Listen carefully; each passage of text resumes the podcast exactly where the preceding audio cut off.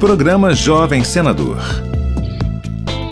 Ana Luísa Neri Valadares, de Pará de Minas, é a representante de Minas Gerais na edição de 2022 do programa Jovem Senador. No texto, Ana Luísa buscou retratar o papel das mulheres no processo de independência do Brasil. Basicamente, quis informar as pessoas que leriam a minha redação ali sobre essa importância que teve as mulheres. E, assim, igual Maria Leopoldina, ela teve papel fundamental para a gente conquistar a nossa independência. Então, eu quis retratar isso no meu texto porque era uma forma que eu vi de informar as pessoas. Muitas coisas foram deixadas para trás e excluídas e que a gente não vê muito na escola mesmo. Então eu quis assim mostrar para as pessoas que tem muito mais além. E a gente precisa buscar mais estudar sobre isso. Acompanhe todos os detalhes do programa Jovem Senador no site senado.leg.br/barra Jovem Senador.